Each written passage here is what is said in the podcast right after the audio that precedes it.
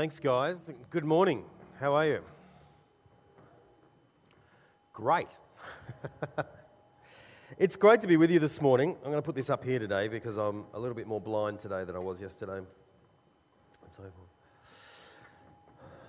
It's really good to be here, and it's lovely to spend some time into worship and to take the time to, um, to, to spend a weekend really reflecting deeply um, allowing God to speak to our hearts and uh, also to our minds on, on discipleship and, and what it means to follow Him.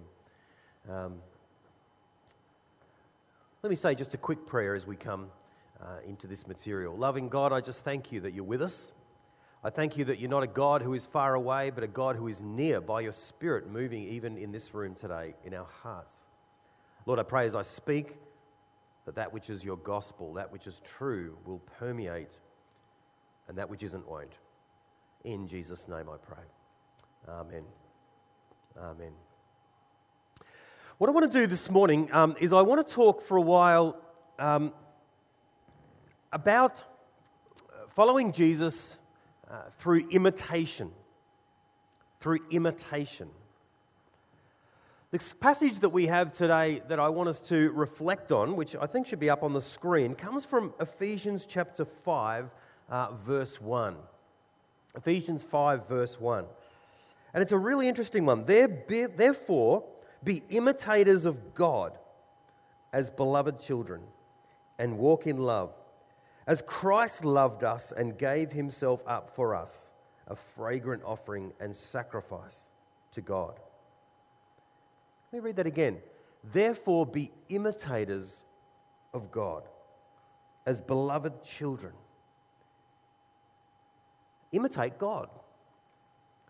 This is a really interesting idea.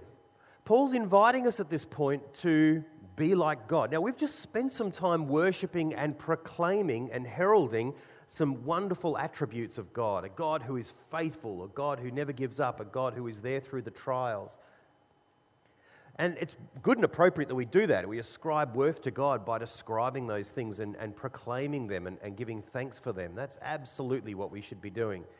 But it's a really fascinating idea to come to the scriptures and, and for Paul to say, look, not God is amazing, you're not so amazing, just be thankful that you're forgiven. But for him to actually say, be imitators of God, imitate God. Now, can we imitate God? How do we do that? That's what I want to talk about for a little while. What does it mean to imitate God?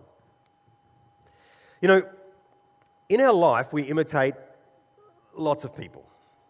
In fact, psychologists tell us that when we're young, so many of the things that we learn, we learn because we're imitating other people doing them. Uh, if you have an older brother or sister, then maybe you can remember a time when you would imitate um, aspects of what they did because you wanted to be like them. Or perhaps if you have a younger brother or sister, you may have become a little bit frustrated about how they wouldn't do their own thing, but they would sort of mimic you, wanting to do what you're doing all the time. It's actually fascinating. So much of what we learn, we learn through uh, imitating, mimicking uh, someone else. But there are other ways in which we imitate people. I remember growing up, and I had a, I don't know if you, I had posters on just about every square inch of my bedroom wall.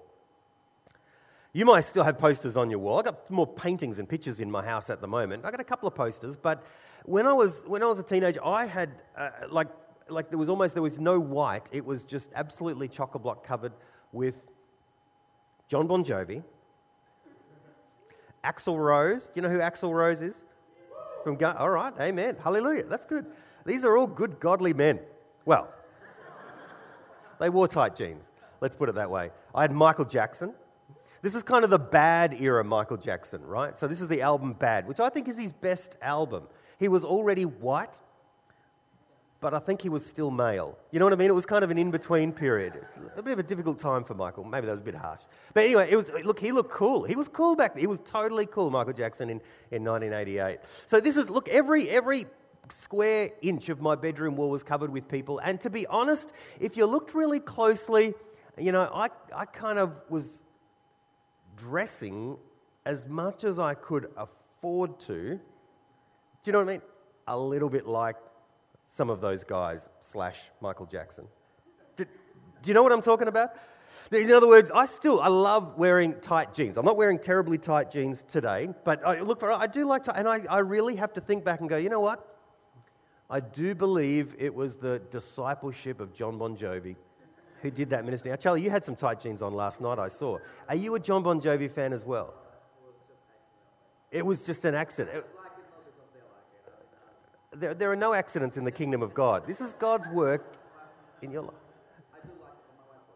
Your wife likes it. Okay, that's why. Well, it's good to wear it if your wife likes it. I mean, that's a whole other thing. But look, this is, there's a sense, there was a relationship between, you know what I mean? The kind of person I wanted to dress like and the people that were on my wall. Now, this might say, okay, that's fun because I was young and I was a teenager and all the rest of it. But let me tell you something that happened, you know, only very recently. I was at the hairdresser, right? I got this hairdresser I go to, a good guy called Attilio. And I go there and, and we get on really, really well. He's German and, um, and, and he sort of guides me in making sure my hair isn't a total disaster, which it has been for several years. Uh, but that's not Jon Bon Jovi's fault. But I was sitting there with Attilio until he goes, What are we going to do with your hair? And I said, Look, I don't want anything special with my hair. Just make it so that it's really simple to do every day you know, I just want to be able to do much. I don't want to put a lot of stuff in it. I don't want to have to style it. I don't want to have to do anything. I just want to cut it so it's kind of shaped that it's very simple, not too spectacular. Also, I think at the time I was still driving a little Vespa around. So I was putting a helmet on every day. So you can't have anything, can't have amazing hair, then wear a helmet, then, you know what I mean? It doesn't work. You end up looking like Lockie Hogarth. So you've got to be careful. so I was, so what I said, I want something really simple, but I kind of want it stylish. You know what I mean? I don't want it, you know, just a little bit of stuff. And he says, okay, whose hair do you want? I said, well, I, I, want my hair, obviously. And he says, no, no, no, let's play a little game. He says, if you could have anyone's hair, if you could look like anyone in the world, uh, who would it be? And I'm like, this is a little bit silly, but, you know, very quickly, a little bit too quickly, it came out. Morrissey. Now, I don't know if you guys you've probably never heard of Morrissey. If I, a boring bit in the talk a bit later on, you can Google Morrissey and have a look at a photo of him. But Morrissey is this guy. He's just, you know, sort of after my teenage years into the sort of young adult. He was the, the, just the coolest guy in my mind, Morrissey. He has fantastic hair. Mag- magnificent, the kind of hair you would expect in the kingdom of God. Magnificent hair. And it's, it's, you go to heaven and the people will have Morrissey's hair. He's a fantastic looking guy. And so it just came out. I, I, if I could look like anyone, yeah, I'd look like Morrissey. Like he's just the coolest guy ever. And he, he was in a band called The Smiths and he did a lot of great solo albums. I love Morrissey. I, I got to be honest with you. So he goes, oh, really, Morrissey? And I said, well, yeah, but I mean, you know, I'm not, you know, I'm not being silly. And he goes, all right, let's, let's. And so he looked it up and he goes, yeah, all right, because Attilio sort of knows Morrissey. All right, that's the, let's, let's give you the Morrissey. And I'm like, all right, and I'm feeling a little bit silly, but it's like, okay, here I am, you know, in my mid 30s, make me look like Morrissey. So he, um, he gave me the Morrissey. And at the end, I have to be honest, I don't look a lot like Morrissey, but my hair did. I was like, yeah, this is all right, all right.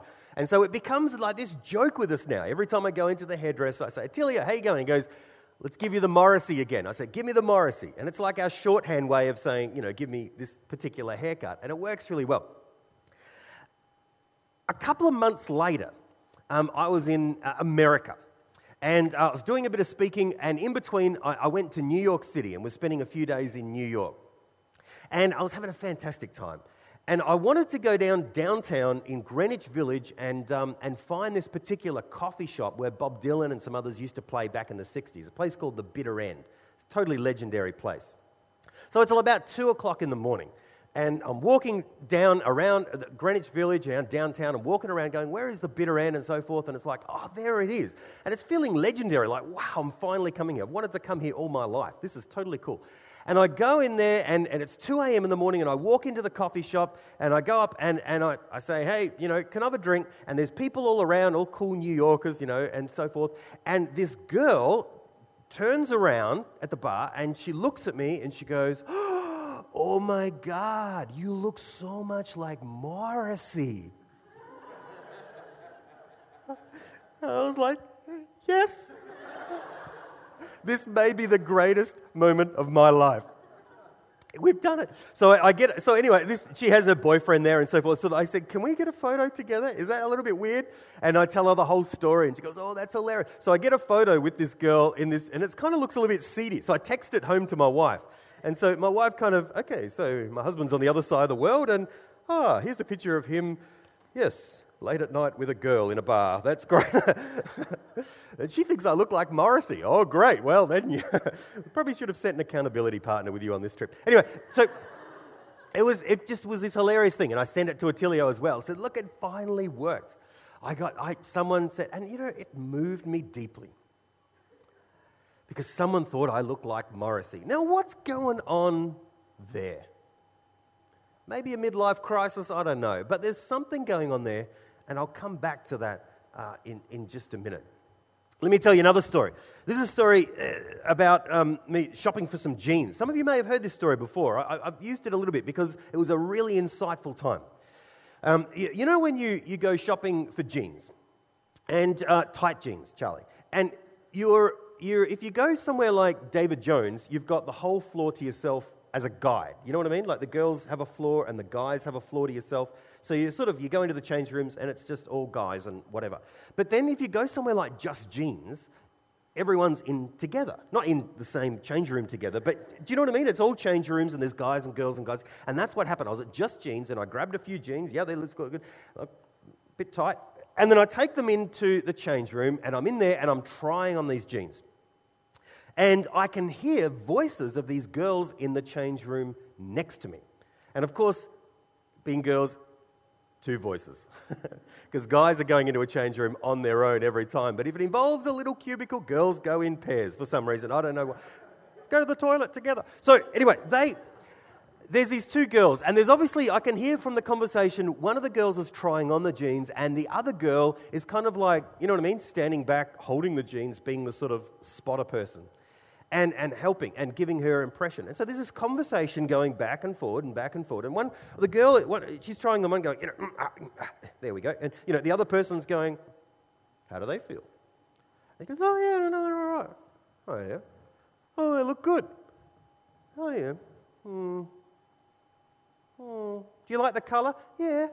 How do they look from back? Oh, yeah, no, good. Yeah, they're good. Oh, they're on sale. Oh, you know, one of these really deep conversations. And they're going back and forward and back. And then after a while, there's a pause for a while, a bit silent. And this sort of supporter girl, I think, says, says um, What's wrong? The other girl goes, Um, yeah. I just don't know if they're me, you know? And the other girl goes, I know what you mean. I know. And I'm like, Me? Are these jeans me? And so I'm looking at my jeans going, are, are my jeans like me? are they someone else's jeans? Like what? I haven't paid for them yet. Are these jeans me? The other goes, oh yeah, no, totally. That's right. So she's taking off her jeans. I'm thinking, I've got to see these jeans. So I reached up and looked over. No, no, no, I didn't. That's, I'm making this better. Sorry, just, that little bit's made up, I promise. Are these jeans like me? It's a really interesting question because there are a whole lot of questions you can ask that are legitimate when you're buying a pair of jeans, right? Are they cheap enough? Are they on sale? Can I afford them? That's a fair enough question with jeans. Do they fit? Yeah, well, that makes sense. You've got to have jeans that fit, or they're going to fall down or be too tight. Are they good quality?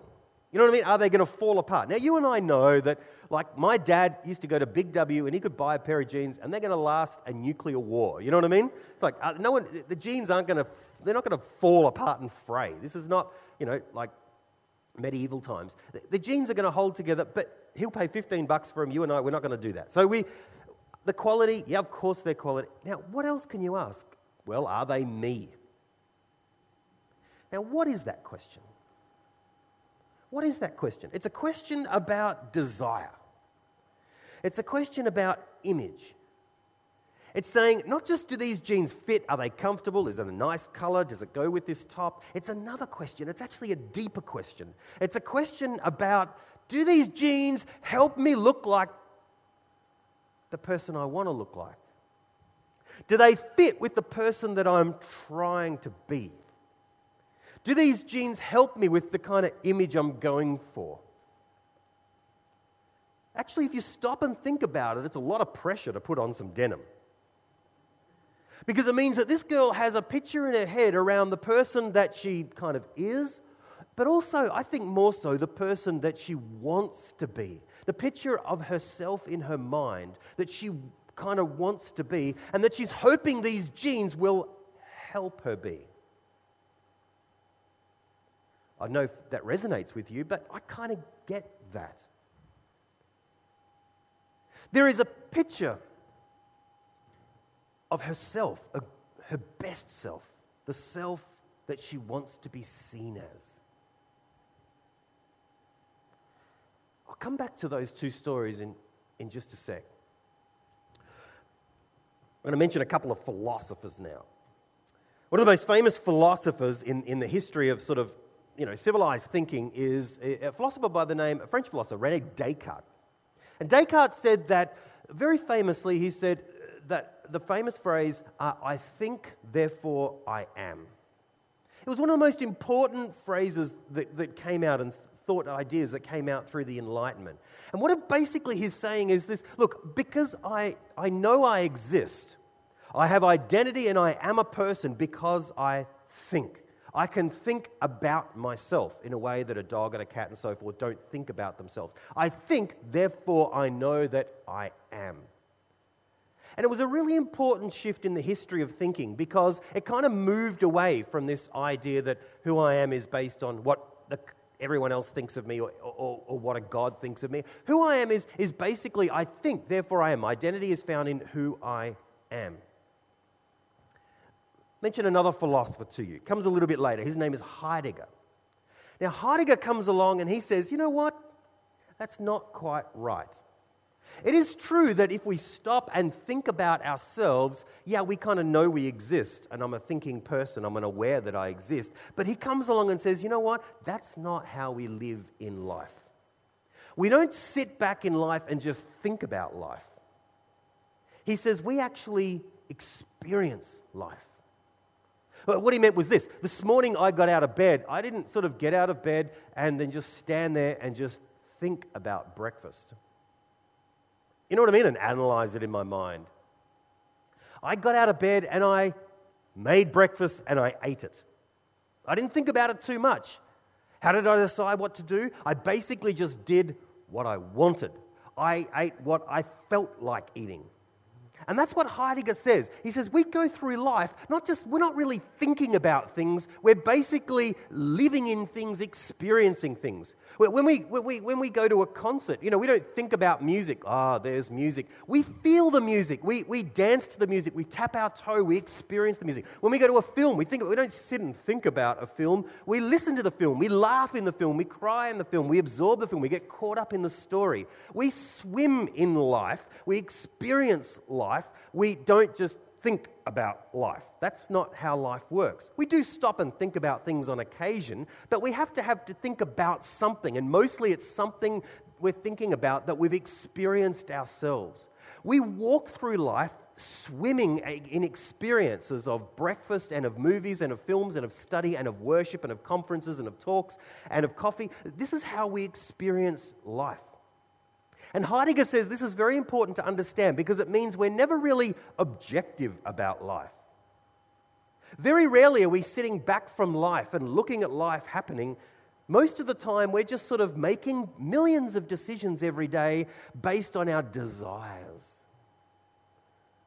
And another thinker, James K.A. Smith, comes along and he says, you know what? That's right. Mostly human beings, we're not thinking animals, thinking beings, we're actually desiring beings. Most of the decisions that we make in life, most of the choices that we enact, aren't based on sort of just thinking about things. It's, they're actually based on our desires, what we want. In fact, he goes further and says, you could say really that essentially at heart we are longing and loving beings. We move through life making decisions based on our desires and our longings. That's what we do. We choose jobs based on what we want to do. We choose what we eat based on what we feel like eating. We hang out with people based on the people we want to relate to. Our desires, at core, we're desiring beings and feeling beings and longing beings and loving beings. And a huge amount of the things that we do, we do because we want to be loved. And our desires are shaped by wanting to be loved. And he goes a step further and he says, So, what shapes our desires. Because we all want different things. What shapes our desires and our loves and our longings? And he says basically, it's a vision in our head of the good life. It's a vision that every person has in their mind of what they wish life was. And time and again, so many of our decisions are generally about kind of building and trying to orient us to a place where we can experience and become more like that good life in our mind. It's kind of the kingdom of Tim. This kingdom, this place where Tim has great tight jeans and looks like Morrissey. That so many of the desires and longings we have actually are really us shaping the choices we're making so that we can get to that place. And friends, I want to say that that's not only I think is that happening, that's true, but I think that marketers know this incredibly well. That essentially marketing and advertising and our culture around about us is nurturing that and continually putting up in front of us a vision of the good life. Continually giving us images and pictures of a world that we're supposed to idealize and long for and aspire to and want. And by and large, you know what? They succeed. They succeed. That beauty looks like this and that you need to look like this. You see, this girl who is in the shopping center with me as we're going around looking for jeans, we're not walking around in a bubble just coming up with ourselves. We're walking through a shopping center and walking through a shopping center is a discipleship experience. Not in Jesus, it's a cultural discipleship experience. Walking through a shopping center means that at every turn you are being given images and photographs of people who look a particular way, forever speaking out and calling to you, saying, This is what it means to be happy. This is what it means to live the good life. This is what it means to belong. This is what it means to have friends. This is what it means to be beautiful. And it comes wave after wave after wave as we walk around. And then, right in front of us, underneath these pictures, are the means by which you're going to achieve that. If you just had this, you'd be happy. If you just had that, you'd be happy. These pair of jeans, this is what's going to get you to the good life. This haircut, this is what's going to get you to the good life. This experience, if you were able to travel here, then you'd be the kind of person who can travel and can do things, and it's cool. Our culture is forever actually discipling us. It's discipling us because it's nurturing within us desires for a particular version of good life. Now, I want to stop here for a bit of a brain break. And I want you to talk to the person next to you just for a minute and say, what does the good life look like according to our culture? Living in South Australia at the moment, in the culture that we live in 2015, what does our culture say is the good life? Describe it to one another. What are the values of our culture? You've got a minute. Take some time and talk about it, and then we'll come back.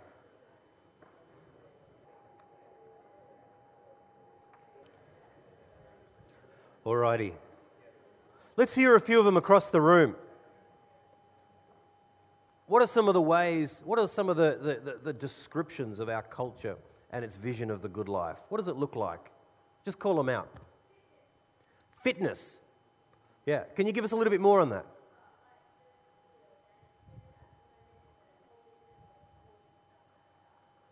So there's a high value on you will be a, a disciplined, fit person. Absolutely. That's right. And yeah, that's exactly right. What else? Sorry, a bit louder. Comfort. Yeah, how so?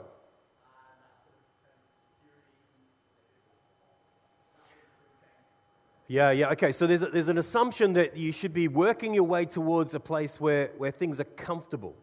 So last night, those of you here last night, I talked about how Jesus sometimes leads you to places that are uncomfortable and challenging. Our culture says, Are you, are you nuts? No way. You would need to work towards being, having enough money, being content, you know, all that sort of stuff.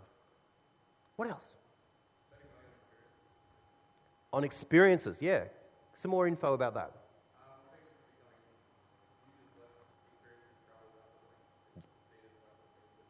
That's right. So you, you, you, sit around with folks, and a lot of time I get myself caught in conversations and people just going around talking, listing off where they've been. There's a certain status. Well, I've been to here. Even before, when I was telling my story in New York, and it's like, oh, he's been to New York. You know what I mean? And then you list off, I've been here, and I've been here, and I've been here, and I've been here. And it becomes like this ticking off of stuff you've done. And in fact, it's really interesting because we're very experience oriented, as, and there's philosophical reasons for why we're that way. So many of our products now are talked about as being great experiences. So you should choose this school, not because of the education you'll get, but because of the experience of going to that school or to that college. Or you should buy this product because the experience of driving in the car is amazing, or the experience of where. So we're very, that's right, experience, to having, having experienced something is like what life's about, accumulating as many as possible. Yeah. And what, and what is, let's talk about that a little bit more. It's very well put. You said making that love story work for you. So there's a, there's, there's a couple of, there's actually, there's quite a bit in what you've just said there. One is that there is a default assumption that you should find the perfect partner, and that's absolutely, if you don't do that, then you're some sort of, you know, strange abnormally. You need to find that perfect person. That doesn't sit well so much with Paul, who says, you know, what, I might, you know, don't get married. You may, you may, you know, that actually the gift of singleness is a wonderful thing, and he had it in Jesus. You know what I mean? That actually having an amazing romantic relationship actually isn't the whole purpose of life. It can be a wonderful part of life, but it doesn't, you know what I mean? Not necessarily for everyone. So he values highly singleness. Our culture says, are you nuts? You don't want to be left on the shelf. Now, there's another, there's another side to what you said as well, and that is that it's very much wrapped up in romantic terms that having romance, which is primarily about feelings, romantic love, of course, is a total myth. Romantic love is, is hardly love at all. In fact, it's quite selfish. Romantic love, in the end, dies. That's a whole other talk. it's replaced by something more deep and profound and long lasting. It's a deep, sacrificial, covenantal love. It's the kind of love God imitates, the kind of love that I'm, I'm happy to say I feel from my wife after 13 years of marriage. Take that over romantic love any day, any day of the week. Deeply passionate, not romantic. That, so there's this myth that these feelings, particular thing, and primarily it's about me. Find someone who meets my needs, who makes me feel good. That's how we frame love. Whereas love is actually the very opposite of worrying about me. Love is about someone else. Anyway, that's a whole other talk. But three great points inside your comments. All these myths, they actually exist in our culture, and they actually, it's almost like we just can absorb them if we don't stop. So, hang on a second. What's that film saying? What's the assumption behind that advertisement? Anything else? Social media.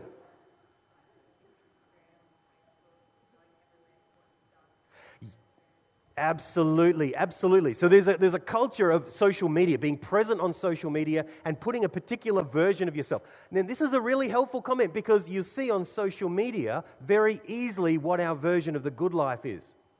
Because we will only put up on social media a particular picture of ourselves that meets what the culture says is the good life. Does that make sense? We put up there something we know is going to be acceptable to the culture. We put a version of ourselves. It's not an accurate version of ourselves. It's a version of ourselves that the culture goes, yeah. So having a great time, met this famous person. Here I am having a great experience. Here I am buying this. Here I am. Does that make sense? Not here I am lonely. not, not doing anything. Does that make sense? Here I am from a bad angle. it's not going to work because uh, culture in our bad angles doesn't work. So you know, is that, a, is that my bad angle, by the way? so, social media is a way in which we can identify it, but this culture of you need to be there. You need to be presenting something to yourself. I was talking to a young person the other day. She says, You know what? If I don't put something on Instagram like for 24 hours, I start to feel a bit anxious, like, you know, peop- I'm not keeping up with people's expectations. I think that's, that's a really strange phenomenon. Needing to feed the machine, needing to put it out there. There's nothing necessarily wrong, but I'm saying you need to unpack it. Our culture presents a particular vision of the good life and it cultivates our desires. So we actually long and desire to meet that good life, to participate, to fulfill those particular values and live alongside of them. It's a shorthand way of saying our culture is already discipling us. We're not sitting back and making thinking decisions. We're actually buying and choosing and behaving and acting in ways that kind of goes with the current of how our culture goes. There's another philosopher, last one I mentioned, I promise, apart from Jesus. I'll get to him in a minute. This guy is called uh, Rene Girard. Now, Girard died about a month ago, which was really sad. Lovely old man, very clear thinker. And Girard basically said this he talked about desires as well. He said, These desires that we have within us, the desire for the good life, he says they're basically mimetic. What does mimetic mean? It means imitate. He says, all of our desires, they're not original desires, they're mimetic desires. What does he mean? He says this get this, this may be a little bit harsh, but it's true. The only desires you have are the desires you're imitating from other people. He says the desires that we have for something we get because we're imitating someone else desiring it. We walk through and we choose a pair of jeans because we like those pair of jeans. Actually, he says it's more a case of, well, you are imitating other people desiring these jeans. Other people are saying, these are great jeans for you. I mean, there might be these three types this season, and you may choose that one. But that's not you choosing jeans. That's you're imitating what are desirable jeans at the moment.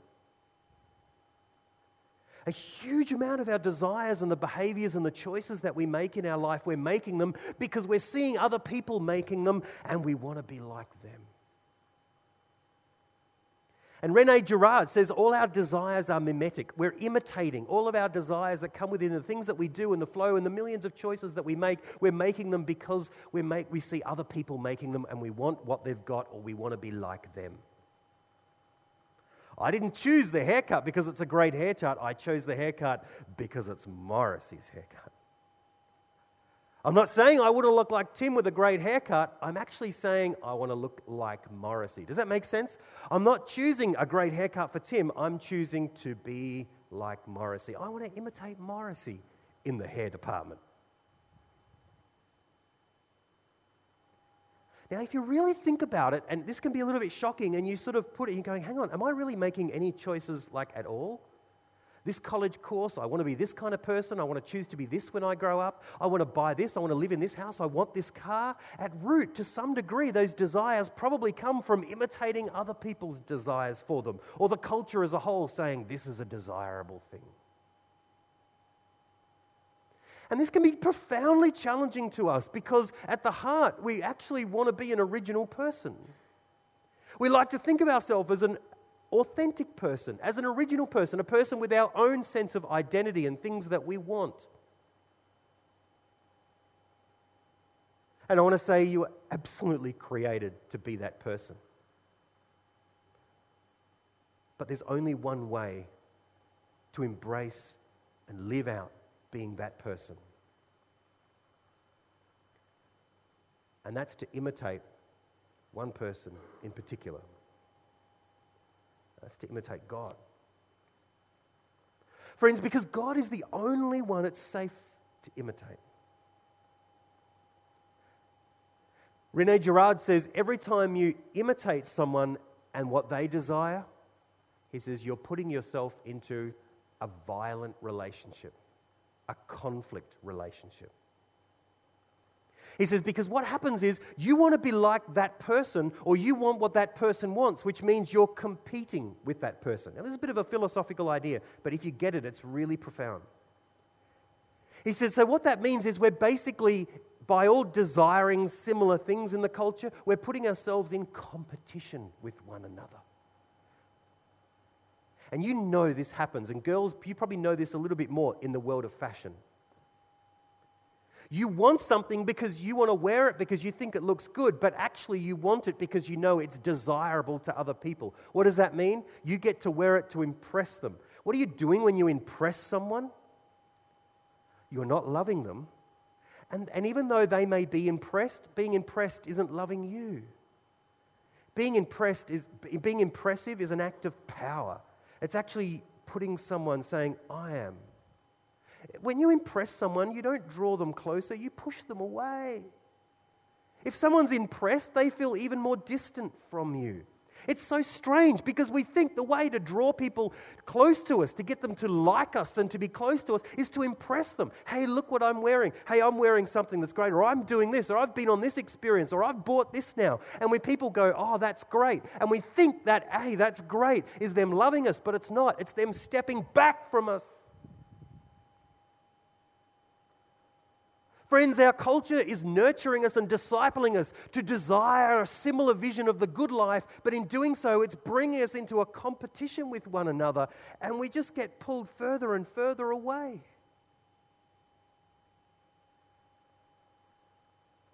It's competitive. He says it's actually violent. There is only one with whom it is safe to imitate. God says, imitate me. Imitate me. Be like me. Now, why is it safe to imitate God and not imitate Morrissey? Why is it safe to do that? I'll tell you why. C.S. Lewis, puts it so clearly and so carefully. Sorry, I said I wouldn't mention one more philosopher. He's not really a philosopher, but anyway, he's there. I'll, I will forget about Jesus and we'll just concentrate on C.S. Lewis. C.S. Lewis says this he says, It is when I go to God and give myself over to His personality that I first begin to have a personality of my own. He says, God holds our personalities. We were cre- created to desire God and to be loved by God and to be known by God. And whenever we turn away and trying to be a special, unique kind of person and define ourselves, we just go with the culture. And he says, Look at history. All the tyrants of history, they're all just so pathetically similar. But he says, Then you look at the saints, and they're so gloriously freely themselves and diverse. If you want a unique personality, if you want to be free and truly be yourself, if you don't want to be a slave to the culture and the liturgy it's making you sit through and live through every day, there's only one place to go, and that's to go to God. Because you go to God and you give yourself over to God, and you finally do, the more you become like God, the more you become like yourself. God works in your life like salt. I think I've heard that before somewhere.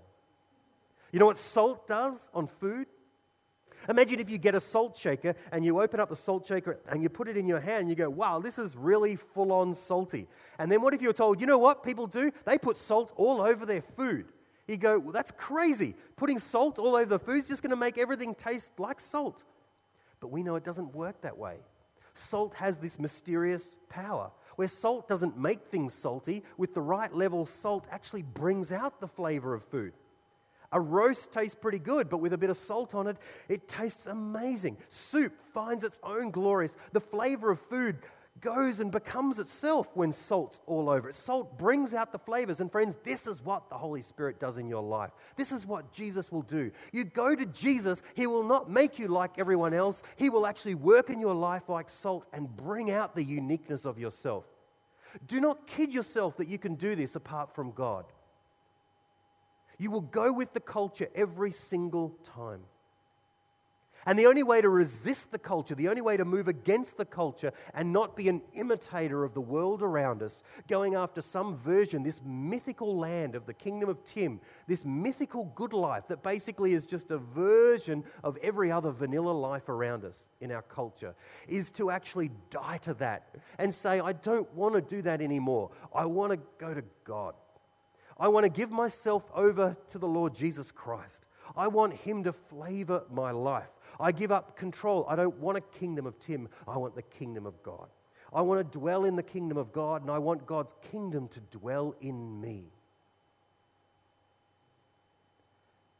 That's actually what it means to be a disciple. To make a decision to allow the Spirit of God to disciple your life is a profound resistance against the world discipling your life. It is discipling you already. And I want to invite you to be discipled by Jesus instead, who actually follows through on his advertising, who actually allows you to become the you that you can't be on your own. The fruit of the Spirit in your life, the Bible says, is love and joy and peace and patience and long suffering and self control. Friends, those are things you can't do on your own. You can't bring them about no matter how hard you shop or how hard you try or how hard you beat yourself up or how hard you work out at the gym. You will not be a more patient and loving and kind and joyous. It just will not happen. But these things are there. They are your true self and they will come about as the Holy Spirit works in your life. Let me come to my last point, and that is this how do you get God to do that? Well, friends, you need to develop a different picture in your mind of the good life. See, the good life, if left to my own devices, is a place where I look like Morrissey and I have tight jeans and I'm pretty cool. But there is another good life. And it's a good life actually that Jesus describes, and he calls it the kingdom of God or the kingdom of heaven. And basically, the Gospels, all of Jesus' teaching is not law, it's basically a painting a picture of life inside the kingdom of God. Jesus paints this beautiful picture. He says to us, he comes and he says, This is the, this is the prayer that I have for you. He says, Pray like this Our Father in heaven, hallowed be your name. Your kingdom come, your will be done on earth as it is in heaven your kingdom come. What he's basically doing is he's saying, go to God and desire and ask for his kingdom to come in your life and in your world. Start desiring God's good life. Start desiring that world because that is a magical and beautiful and marvelous and glorious and heavenly place. We actually need to replace a vision of the good life and the vision of the good life is in our culture, where it is a place of, of, of comfort and security and financial happiness and so forth, there's actually a different vision in the kingdom. And it can include the fact that you are so confident you can bear times of profound discomfort, which, as I mentioned before, and costliness. But actually, it's broader because it's not just you being comfort, it's actually the poor as a whole being comforted. It's not you having a fantastic house, it's those who are homeless all having a house together. It's not just you having a marvelous meal in this restaurant and taking a photo of it and Instagramming it. It's those who are starving around the world eating and celebrating together. He gives this, he paints the image of a wedding banquet where the people go out to the highways and byways and brought in. The kingdom of God is a party, it's a marvelous party. But it's not just a little party for you where people are sniggering about what other people are wearing around the room, or impressed by what they're doing, or exchanging stories on where they've traveled. But it's a place of celebration that we're just so thrilled to be together and to be here now. There's a sense of gratitude. Friends, there is a profound difference between living a life of gratitude and ingratitude. A life that says, I want to have everything to impress other people and a life that says, I can't believe what I have. God, thank you for what I have. You will hold things lighter when you belong to God. You'll be thrilled at ordinary things around you when you live in God's kingdom. Friends, the way to, to do this is to become obsessed with God's vision of the good life. It's right there. It's all the way through the Gospels. Read through it and see how Jesus behaves. See how marvelous he is. See how he stops when a person who is forgotten here, a woman with, with bleeding issues, he stops and gives her dignity. Wow, that's the sort of stuff that happens in the kingdom of God, where Jesus doesn't rush for important people but wants to hang out with people who are broken, who are embarrassing, who are ordinary. It's marvelous where Jesus is actually willing, it's not just even poor people, it's rich people who are poor. Uh, uh, he goes, in their heart, he goes into the house of Zacchaeus. And Zacchaeus, who's been this guy who's rich and, you know, he's so insecure and shoving this money, he spends a meal with Jesus and he just can't, oh, everything is turned upside down. He's finally free to, free to give. You don't get financial freedom by getting, you get financial freedom by having the confidence to give and share it around. Read the stories of Jesus. Become obsessed with the person of Jesus. Look to imitate Jesus. Look to imitate God. Be like him. I want you, and this is our prayer. Actually, one person put it so beautifully, a guy called Don Carson. He wrote a book on prayer. He says, Prayer is crying for the kingdom. That's what prayer is. We come to God and each day and we pray. And we come together and we pray and we say, God, help me to want your kingdom. Bring your kind of life into my life. Give me a vision of your kingdom in the good life. Inoculate me against the vision of the myths, the images that our world will put in front of us. And become obsessed with Jesus.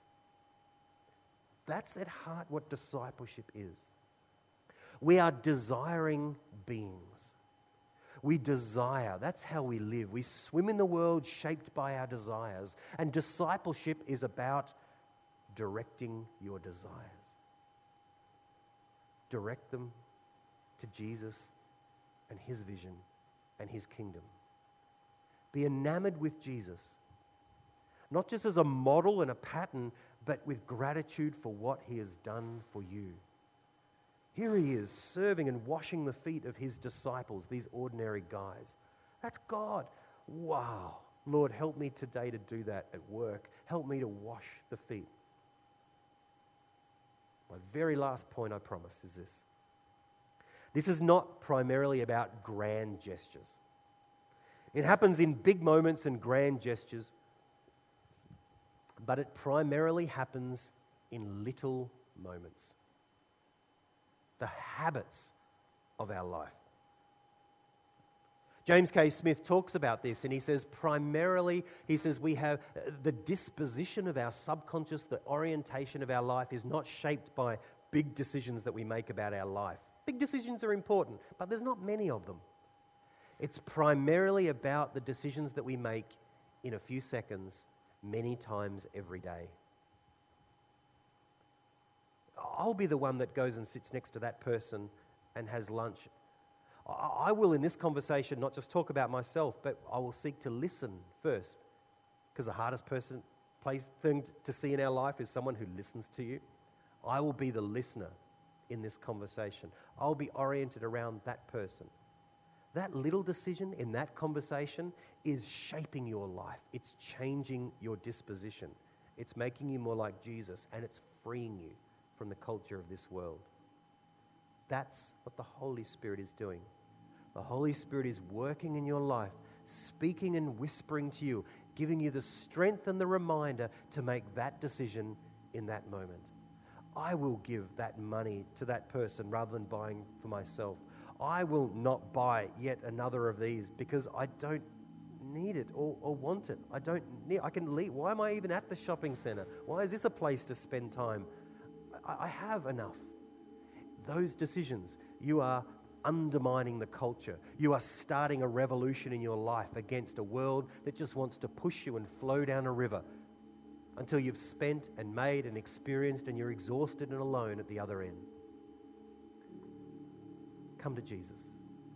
Give your life to Jesus Christ. Make those decisions and live a truly radical life become obsessed and oriented by His kingdom. It's a glorious place. It is a good life.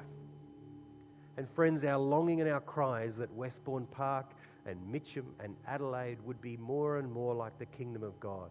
That's His plan. That's what He's bringing and heralding. Friends, get in it.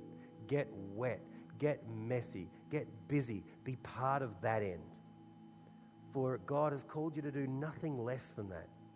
Do not sell out on a comfortable suburban life. Live for the poor. Live for the things that Jesus loves, the things that He says are already blessed. And allow the power of God to orient your life as you imitate Him. Let me pray. Father God, I just pray now that you would move by your Holy Spirit. These are dangerous words as we start to speak upon the power of the gospel to shape our life. But Lord, I would pray that you would become the foundation, the seed of confidence within the hearts and in the lives of every young person, every old person, every person in this room. Move by your Holy Spirit. We can't do it on our own. Politics will not do it for us. Fashions will not, they will not do it. Only the power of your Holy Spirit in the seat of our heart can shift and change our life and free us. It is for freedom that you have set us free. Loving God, move by your Spirit. Make us your disciples, participants in your kingdom, a glorious and a joyful place. In Jesus' name I pray. Amen. Let's stand and let's sing together.